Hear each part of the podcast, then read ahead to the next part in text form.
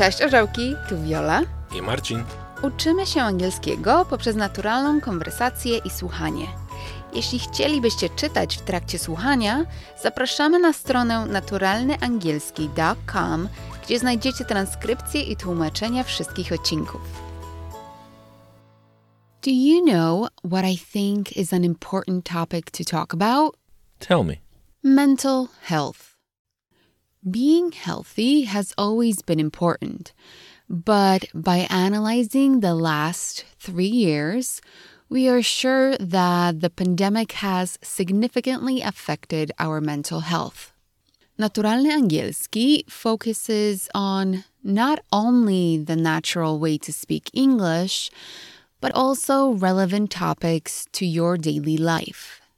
Today's topic is meant to help you practice useful vocabulary and maybe nudge you a little to think about your own well being.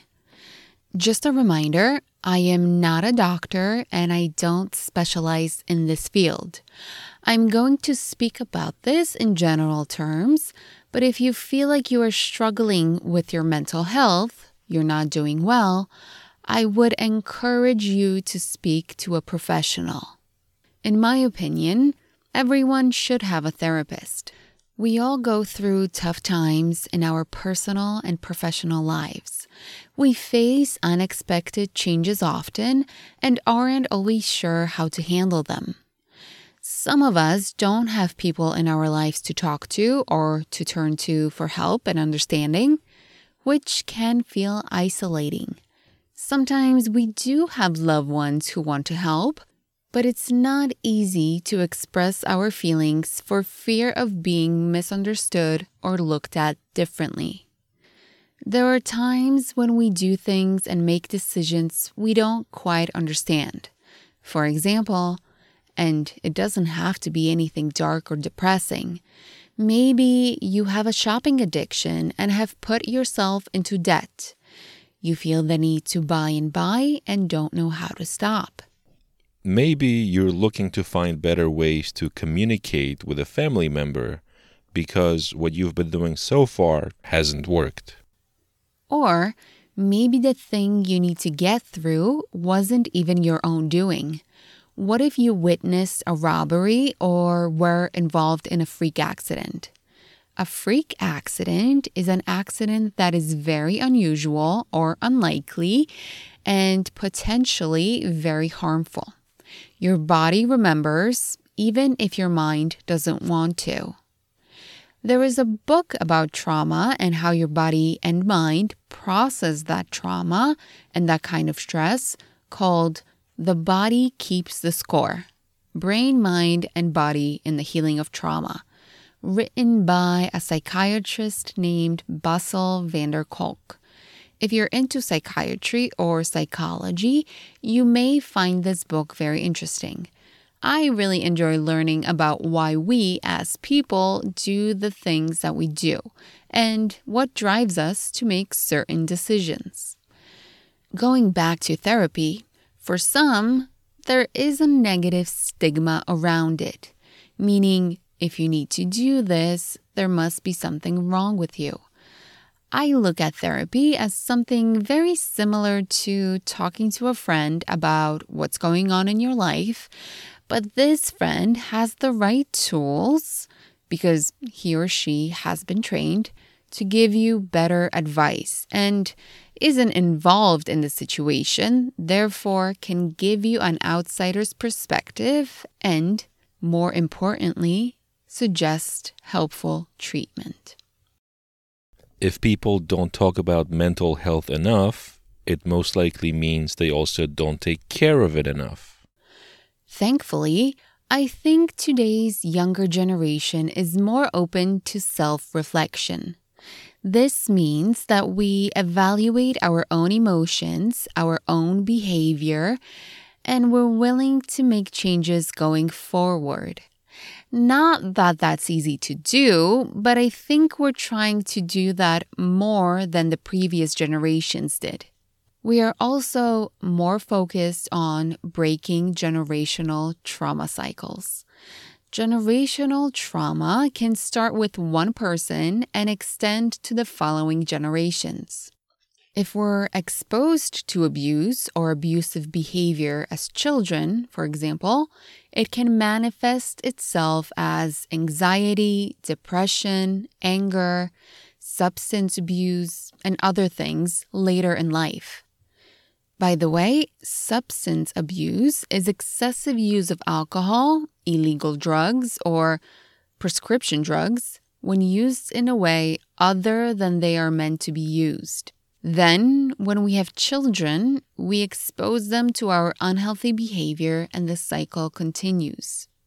So, self reflection means that at some point we recognize that our bad behavior isn't healthy isn't good for us and isn't good for those around us.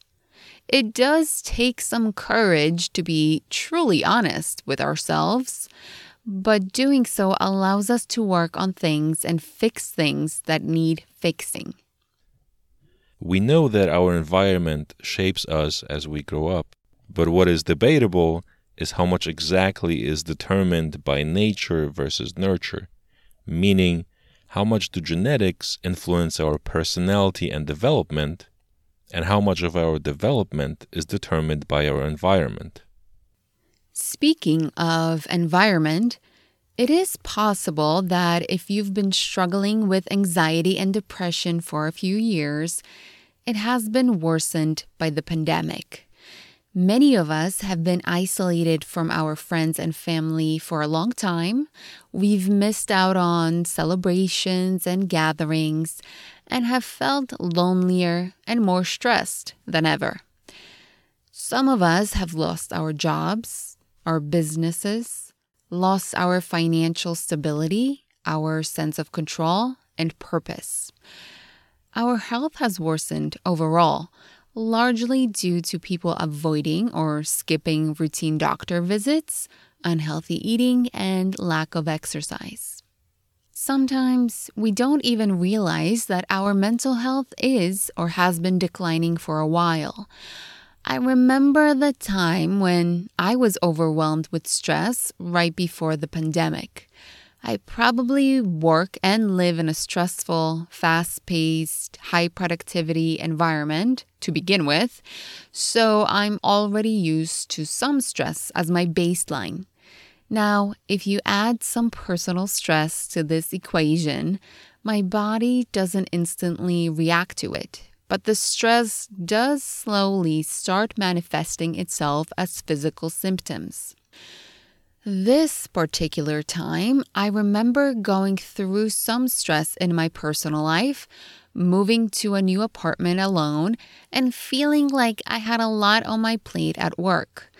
I started noticing my hair getting frizzy at the root and breaking, and I started noticing that I was getting a little more emotional over small things, more than usual and feeling like I didn't have enough control over things in my life.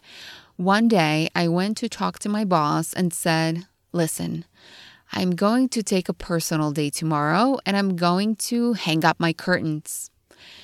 I remember thinking that if I could just take a break and do something productive for myself, like hang up the curtains in my new apartment, I'll feel like I'm taking a step towards something and if I can control that, then maybe it'll make me feel better.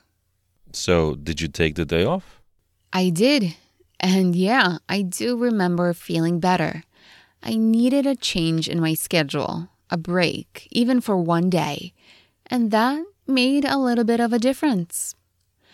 During that time, I also started reading more books on on the topics of either self-help or memoirs because I was looking for some light and helpful reading. There is a book I liked called Maybe You Should Talk to Someone by Lori Gottlieb, who is a psychotherapist and who writes about her life as a therapist, her clients' lives, and her own relationships and personal life. It kind of reads like a girly novel, so I enjoyed it. Other books I like to read related to today's topic are those on mindset and stoicism. By mindset, I mean focusing on working on yourself from the inside out and creating positive thinking habits. Unfortunately, sometimes we are the only ones who stand in our way of success, whatever that may be to you. And unlearning some of our negative habits takes some effort.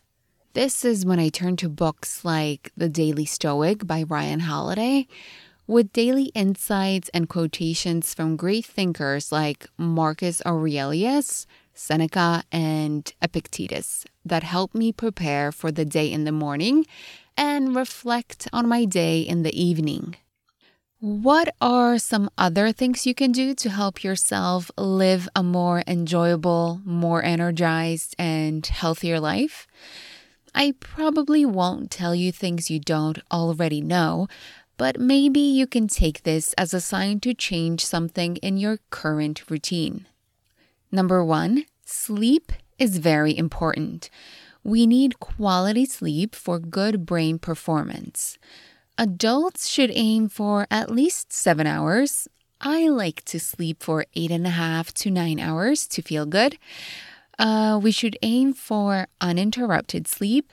My blackout curtains are from IKEA and they're amazing. And consistent sleep. So, no losing sleep and then catching up on the weekends because that doesn't help us. Number two is diet. A diet full of delicious natural foods filled with vitamins is very important. When I was in my early 20s, I used to eat all the bad stuff all the time. All the fried food, all the fast food, and all the sugar. I know what you're thinking. Typical American diet. My coffee was just milk and sugar with a little bit of coffee. Somehow I didn't realize that this food was making me lethargic, meaning tired, slow, and sluggish. Once I started having gut issues, I went to the doctor who told me I had a gluten sensitivity. At that time, I thought it was a weird trend, maybe made up, and I didn't understand why I would have it. But I finally started being conscious about what I ate.